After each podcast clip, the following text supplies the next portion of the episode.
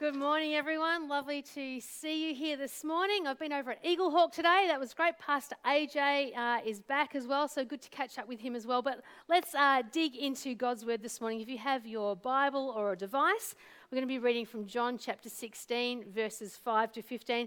The words will be up on the screen as well, but um, read along with me. Uh, so Jesus uh, has said, is saying to his disciples, "But now I am going away to the one who sent me, and not one of you is asking where I am going. Instead, you grieve because, because of what I've told you. But in fact, it is best for you that I go away, because if I don't, the advocate won't come. If I do go away, then I will send him to you, and when he comes, he will convict the world of its sin and of God's righteousness and of the coming judgment. The world's sin is that it refuses to believe in me. Righteousness is available because I go to the Father and you will see me no more. Judgment will come because the ruler of this world has already been judged. There is so much more I want to tell you, but you can't bear it now. When the Spirit of truth comes, he will guide you into all truth. He will not speak on his own, but he will tell you what he has heard. He will tell you about the future. He will bring me glory by telling you whatever he receives from me. All that belongs to the Father is mine. This is why I said, the Spirit will tell you whatever he receives from me." So after the last few weeks of looking uh, at John chapter fifteen, and then last week uh, as we started our journey into John chapter sixteen, uh, here Jesus introduces a new person into the story, the advocate, or as most of us know him, the Holy Spirit. Uh, and there is so much to know about the Holy Spirit, but today we're really just going to dig uh, very much into what Jesus is saying in this passage, as well as kind of kind of eking into some other areas as well.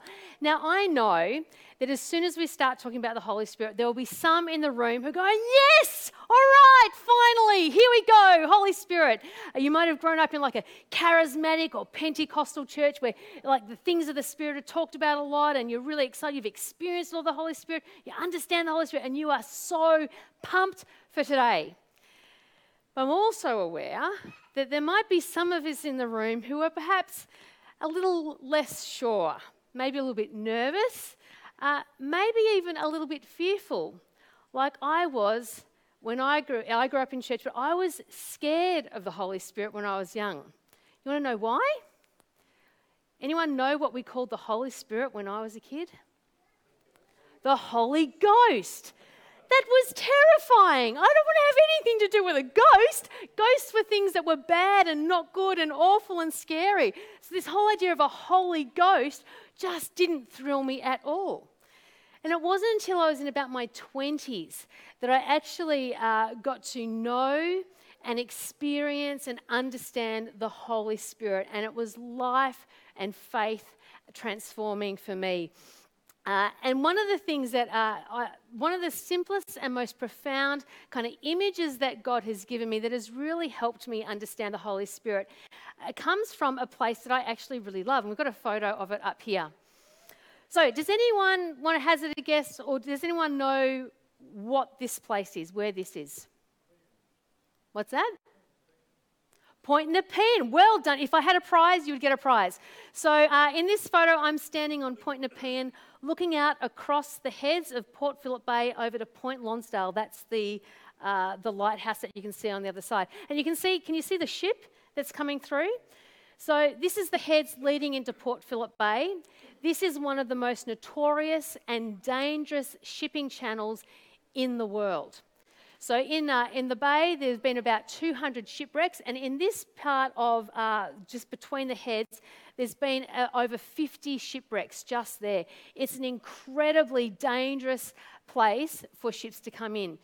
Uh, and about four thousand of these huge container ships come through and are helped through every year by pilot boats. So the way that they've kind of got around this dangerous area and stopping, you know, all these ships sinking is these pilots. Anyone seen one of these little orange pilot boats in the bay? Yeah. Well, here's what I thought. I thought that the pilot boats were like tugboats, like they would come up alongside a ship and or maybe hook on with a rope or something and then just lead the ships in and out of the heads. Well, I was at Queenscliff uh, one day years ago, and I saw one of these little orange pilot boats, and there was a container ship, and it was kind of coming towards the heads. This pilot boat kind of raced out across the water, drew up alongside the ship. The ship threw over one of those metal ladders, you know, the ones that are really, really hard to climb.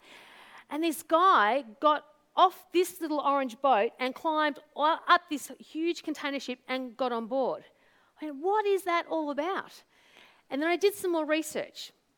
And so pilot boats don't lead the ships through.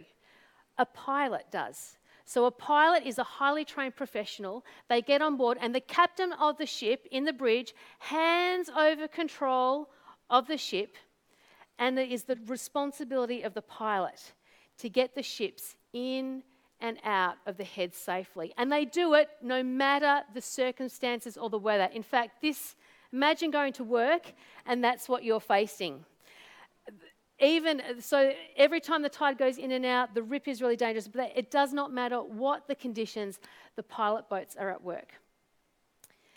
And I kind of grew up thinking that the Holy Spirit comes alongside me and helps me. And what I learned is that the Holy Spirit doesn't come alongside me. The Holy Spirit lives within me. And as we come to faith in Jesus, he gives us this advocate, the Holy Spirit, to not just come alongside and kind of nestle in and give us a hug occasionally, but we we get the Holy Spirit coming on board. And so matter, no matter what the circumstances of life, no matter how stormy the seas, we have this Holy Spirit to help us. Uh, I, and I love this image of uh, of, of the as we follow Jesus, we don't just have the Spirit come alongside us, but he comes on board, he is at work in us to help us navigate the sometimes stormy, sometimes calm waters of life. And this is the Spirit that Jesus is talking about with his disciples. It's his empowering presence in our lives. It's the Spirit of Jesus at work. And his Spirit is leading, guiding, protecting, comforting, encouraging, transforming us. It's his peace, love, joy, hope, healing, prophecy, teaching, hospitality. All the fruit of the Spirit and all of the gifts of the Spirit are given to us by the Holy Spirit being at work in us and through us.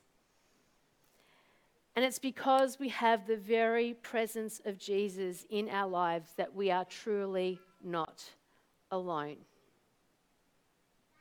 When we make the decision to put our faith in Jesus, we are never alone again because we are in right relationship with God and we have the Holy Spirit. We talk a lot about being a disciple of Jesus here.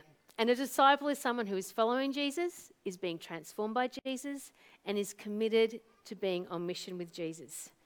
And it's the Holy Spirit who enables and empowers us to do that. And empowers. We can't be without him on our spiritual journey. In the previous weeks, we've heard Jesus' words to his disciples and to us that as we follow and abide in him, we will potentially face opposition, hardship, and persecution. But as Jesus prepares his first disciples for his death, he's giving them and us a message of incredible hope with the promise of his presence by the Spirit, and this hope that we are not alone. And there is something in these words for all of us. Whether you're online or you're here in the room, whether you have been following Jesus for a very long time or you're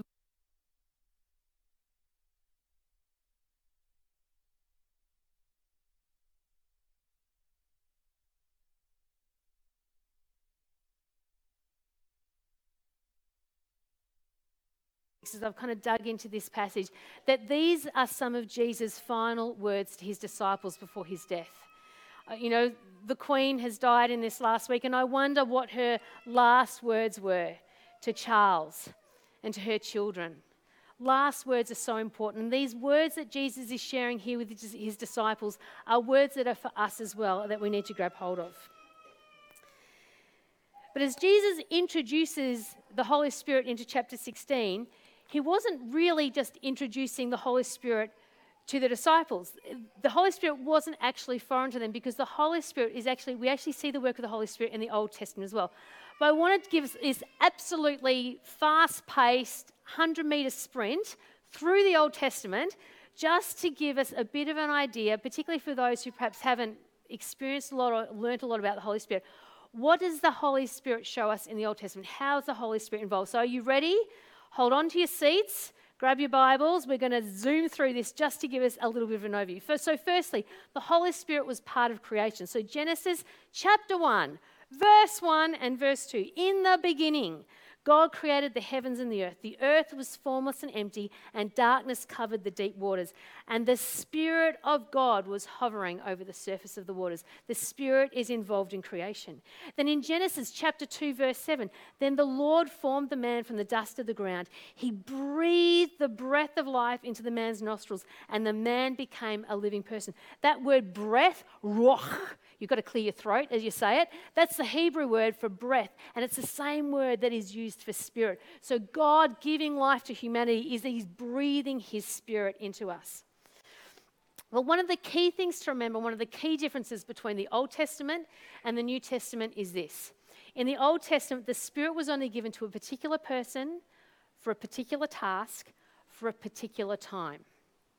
And again, I'm going to race through just a few examples so you can get a little bit of an idea of the breadth of, uh, of the work of the Spirit. So, Exodus thirty-one, Bezalel, he was, uh, the Spirit came upon him for artistic work. So he was uh, working, building uh, things for the temple that Solomon was building for the Lord. Uh, in Judges, Gideon is given the Spirit for leadership. In Judges fifteen, Samson is given the Spirit for strength. Uh, Isaiah, in fact, all of the prophets... Uh, it is the Spirit of God at work in them for prophecy.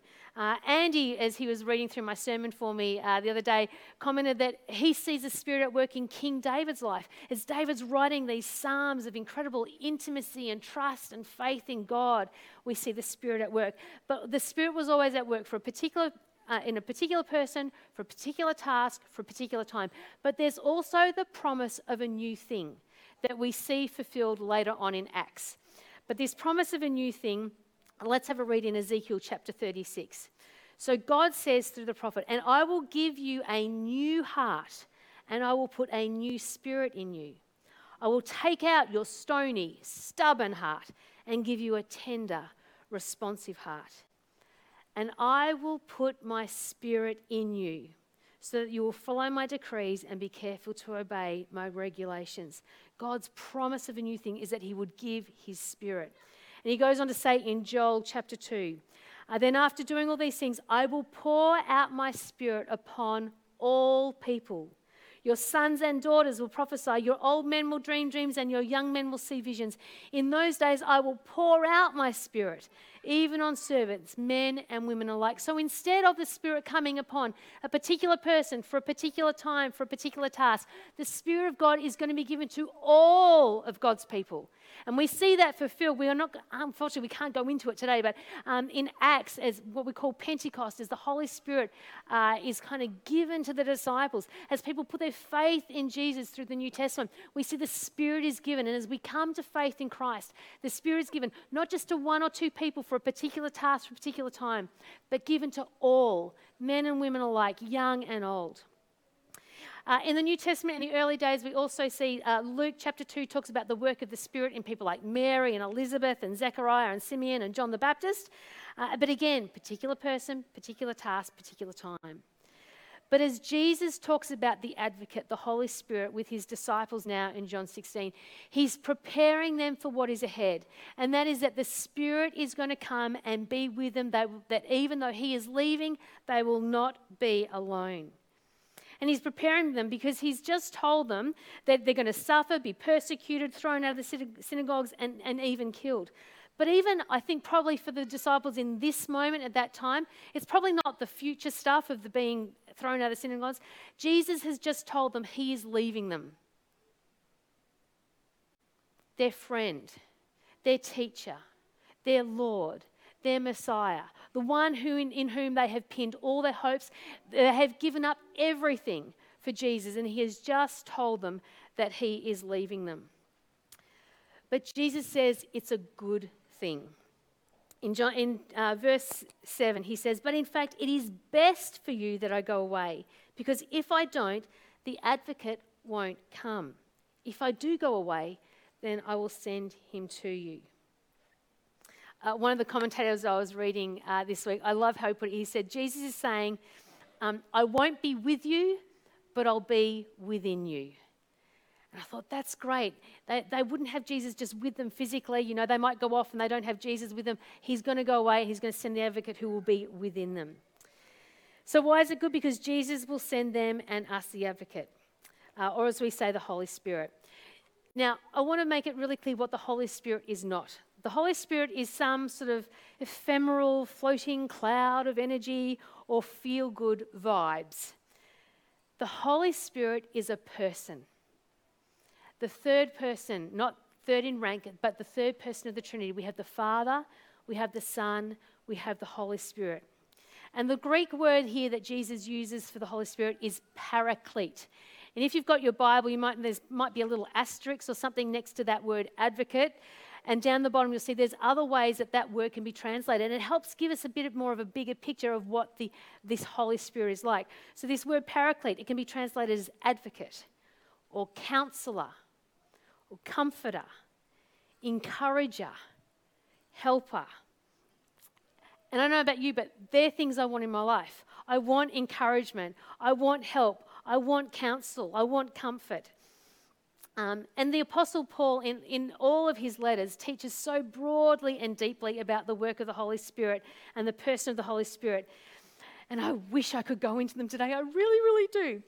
But I think it's so important that we actually have a look at specifically what Jesus is saying in this passage to us about the Holy Spirit. Look with me at verse eight.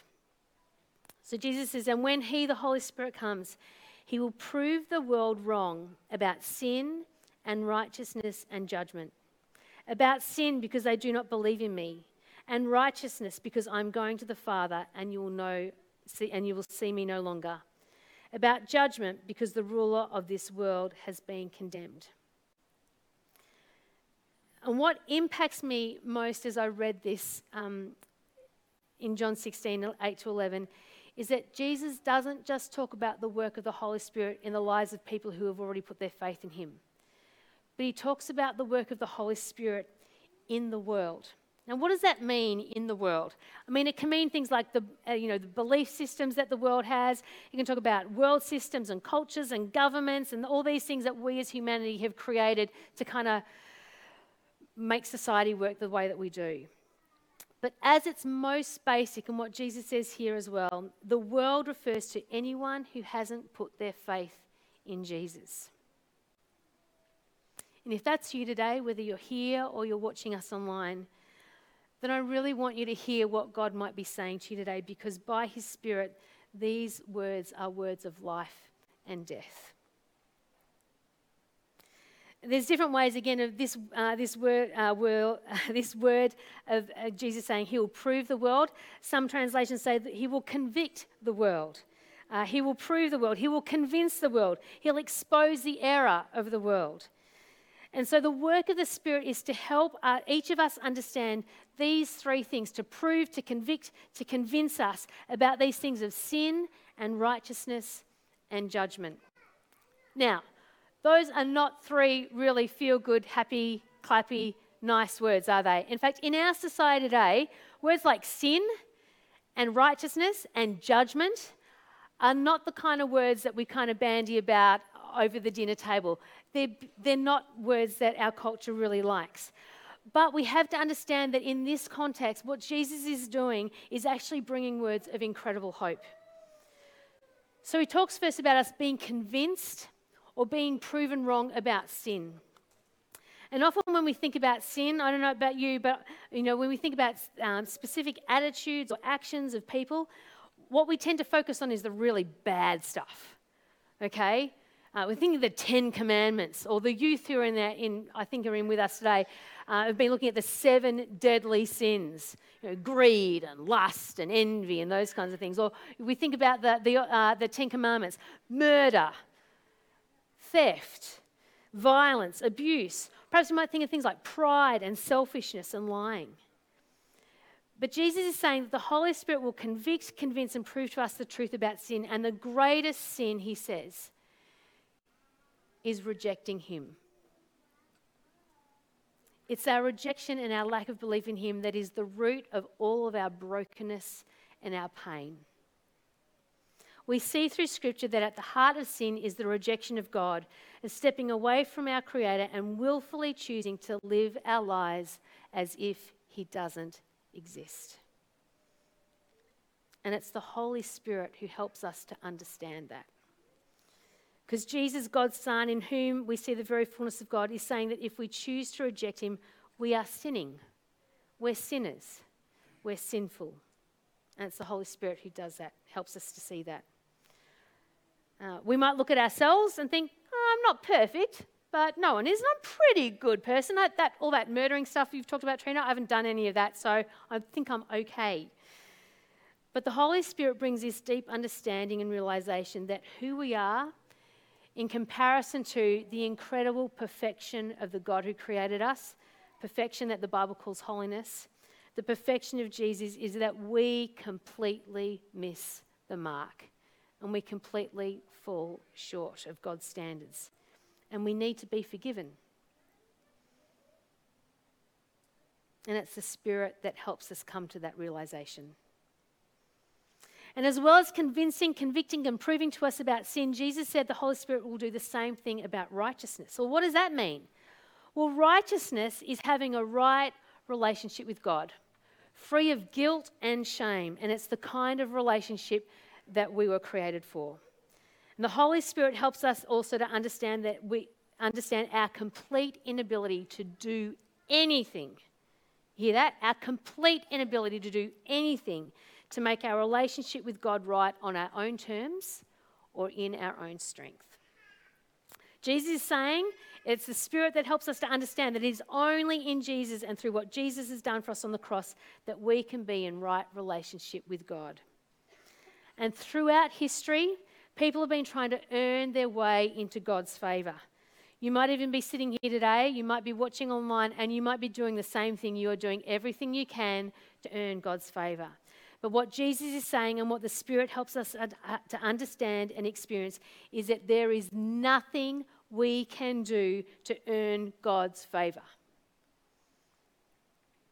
But the good news is that we already have his love.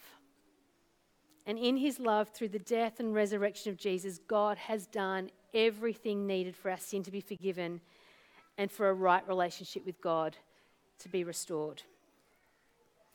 And some of us today might need to hear, either for the very first time or maybe again, and grasp more fully that what Jesus has done for you personally on the cross is all that you need to make your relationship with God right.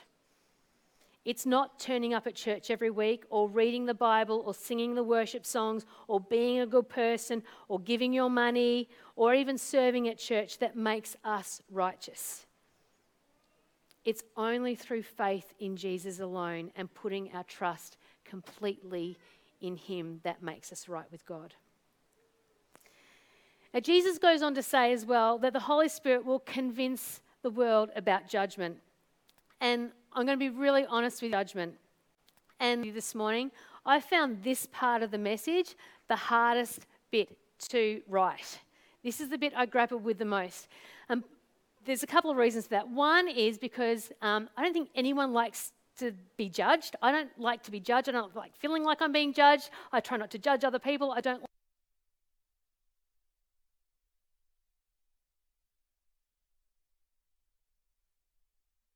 come down to this basic, um, inescapable fact. We will all face judgment.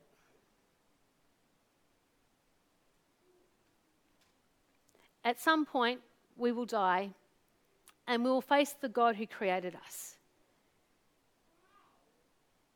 And we have to give an account for our life. And the question that will be foremost and forefront is, what did you do with my son? Have you put your faith in Jesus. But it is only through Jesus that we are made innocent. Judgment can seem like a horrible, scary, awful thing. But maybe think about it like this. If someone accused you of doing something and you're innocent, but they say you're guilty and they want to take you to court, I would want my day in court to prove that I'm innocent. I don't want someone telling me I've done something wrong and saying, telling her, you, she's done the wrong thing. If I'm innocent, I want a judge there to hear my case and say, you are not guilty, you're innocent. And when we put our faith in Jesus, Romans six twenty-three said, the wages of sin is death. The punishment we should get for the guilt of our sin is that we should have eternal separation from the God who loves us. The wages of sin is death. But because of Christ Jesus, we have eternal life. As we put our faith in him, God declares us innocent and righteous. We have no fear of judgment because we're innocent because of what Jesus has done for us. So in many ways, judgment, when we put our faith, when we have our trust in Jesus, is a good thing. And the Holy Spirit helps us to see that judgment is real. Holy Spirit helps us to see that sin in our life needs to be dealt with. The Holy Spirit helps us to understand that the only way to be declared innocent and in a right relationship with God, free of shame and guilt, is to accept that Jesus has taken the punishment for us. And because of what he has done, we are declared innocent. And rather than a lifetime and an eternity separated from a God who created us, we spend an eternity with the God who created us. And it's the Holy Spirit who does this for us, convicts us of our sin, leads us into this truth, and then brings this absolute reassurance that we are in right relationship with the God who made us. Thanks, Mike. John sixteen thirty-three, uh, Donna kind of headed us into this uh, this verse. It's the very end of chapter uh, of this chapter, and it's kind of the one that we're really kind of wanting to uh, hang on to as we go through this. Uh, it says, I have told you all these things so that you may have peace in me. Here on earth you will have many trials and sorrows, but take heart because I have overcome the world.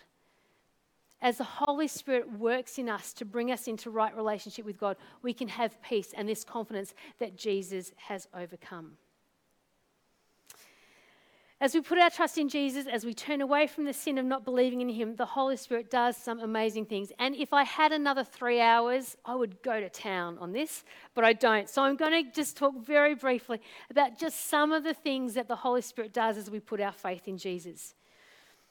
In verses thirteen to fifteen, Jesus says, when the Spirit of truth comes, he will guide you into all truth. He will not speak on his own, but he will tell you what he has heard. He will tell you about the future. He will bring me glory by telling you whatever he receives from me. All that belongs to the Father is mine. This is why I said the Spirit will tell you whatever he receives from me. So the Holy Spirit, as we put our trust in Jesus, helps us to see the truth of who we really are, of who Jesus really is, and how we're to live our lives in obedience to him. The Spirit never contradicts the written word of God. And the Spirit leads us into a deeper relationship of truth with Jesus and the Father. But the Spirit also makes us more like Jesus. Remember, this is the Spirit of Jesus. Uh, I love these verses. Galatians five twenty-two to twenty-three, the fruit of the Spirit.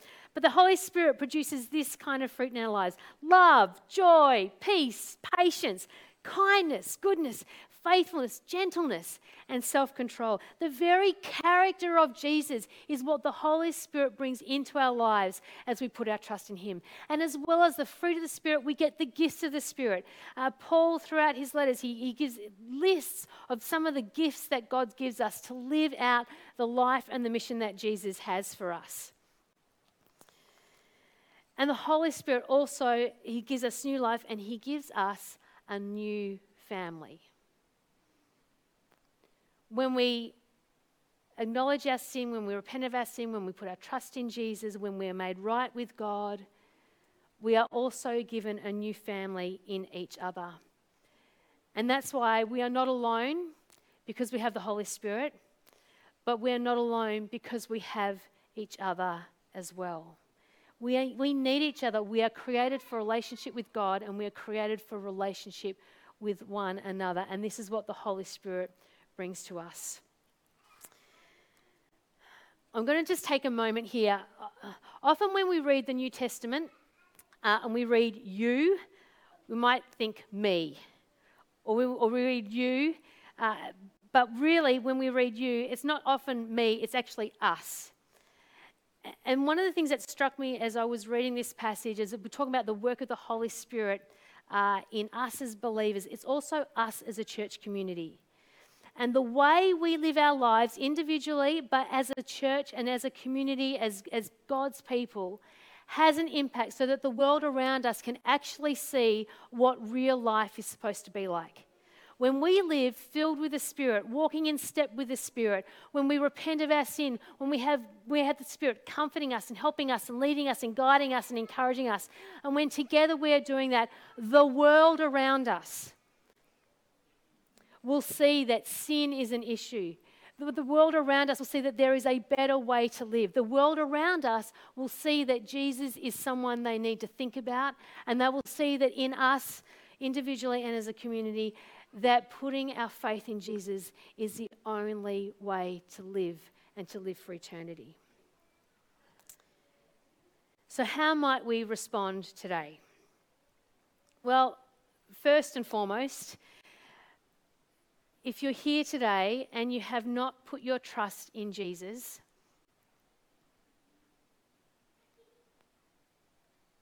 please do. If you're here today and you haven't put your trust in Jesus, there's a reason you're here today.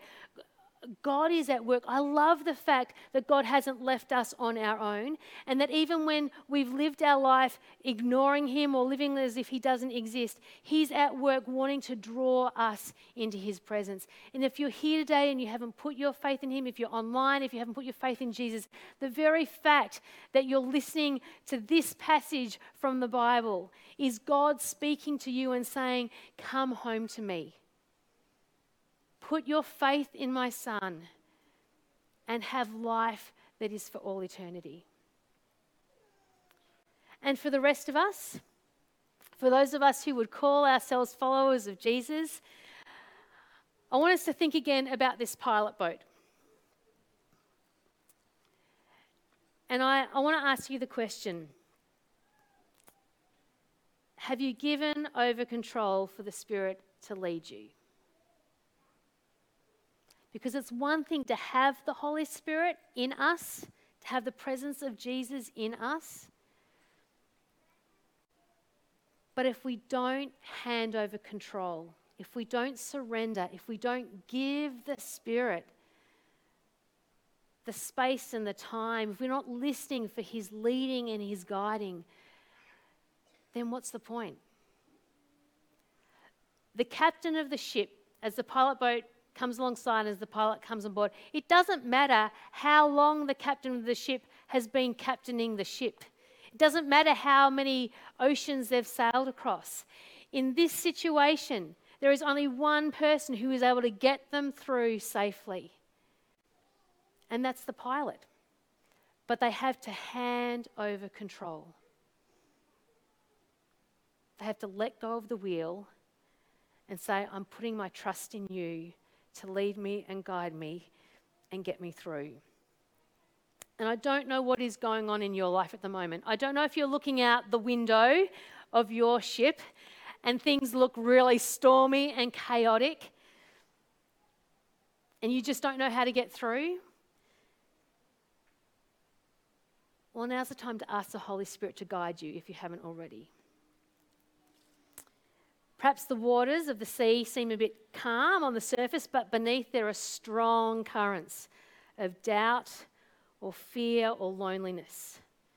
And today the Holy Spirit wants to bring to you peace and hope and faith and comfort into your life. Perhaps you've invited Jesus into your life and the Holy Spirit's come on board, but there are areas in your life, whether it's your family or your work, your relationships, your future, your habits, your finances, where you are holding on to control so tightly that there is no way that the Spirit can bring transformation and fruitfulness into your life. And today is the day to let go and give the Holy Spirit control of those things that are actually trying to control you. If any of us feel like life is out of control, or we need direction or rest or wisdom, or we need to just be transformed to be more like Jesus, we want to be more patient, we want to be more kind or loving, what we need is more of the Holy Spirit. Because in every situation of life, that is what the Holy Spirit brings. The fruit, the gifts, the encouragement, the comfort, and the guidance that we need. And that absolute reassurance that we are not alone. Would you stand with me as the worship team come?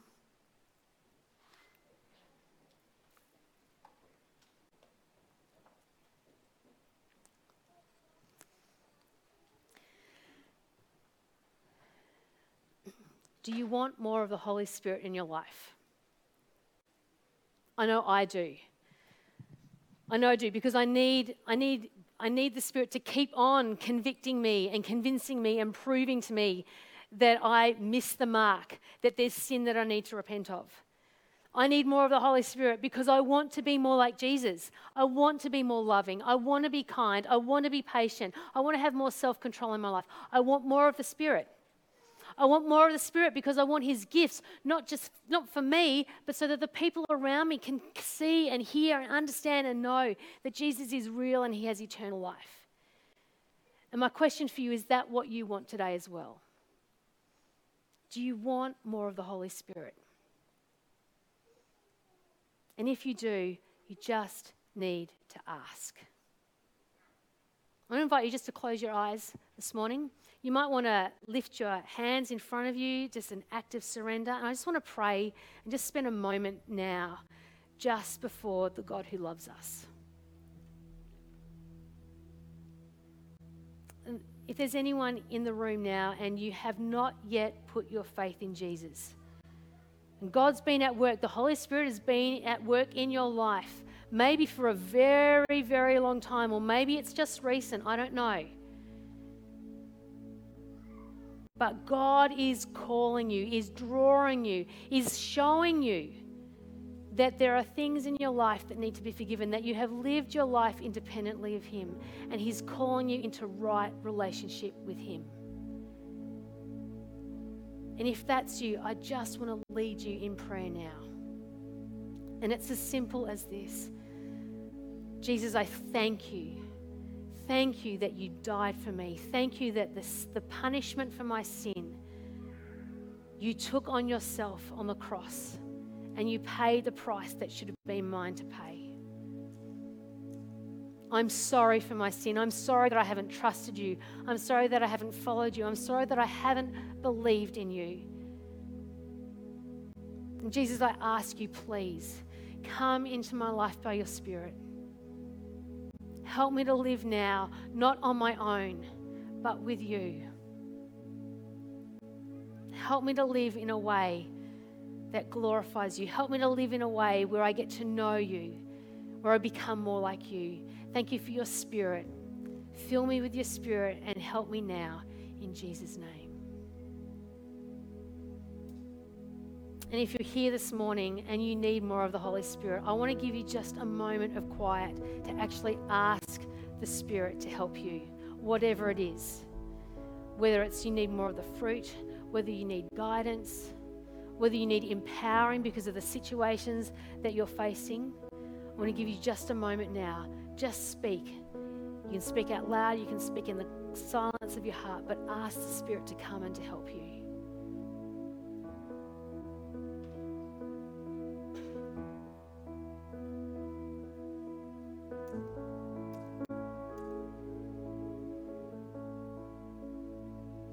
Father, I pray you would pour out your Spirit in this place.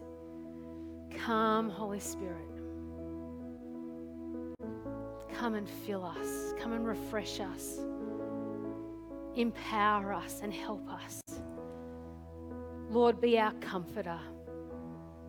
Be our encourager. Lord, where there is sin in our life, would you by your Spirit help us to understand that, to give it to you, to say sorry, and Lord, for you to help us to be transformed, to be more like you.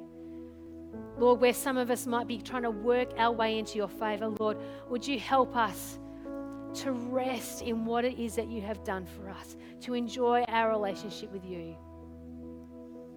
Jesus, I thank you that you speak and you move by your Spirit. I thank you for the presence of your Spirit. And I pray now, even as we sing and as we worship, would you minister to us and would you help us as we glorify you in these words. In Jesus' name, amen. Let's sing together.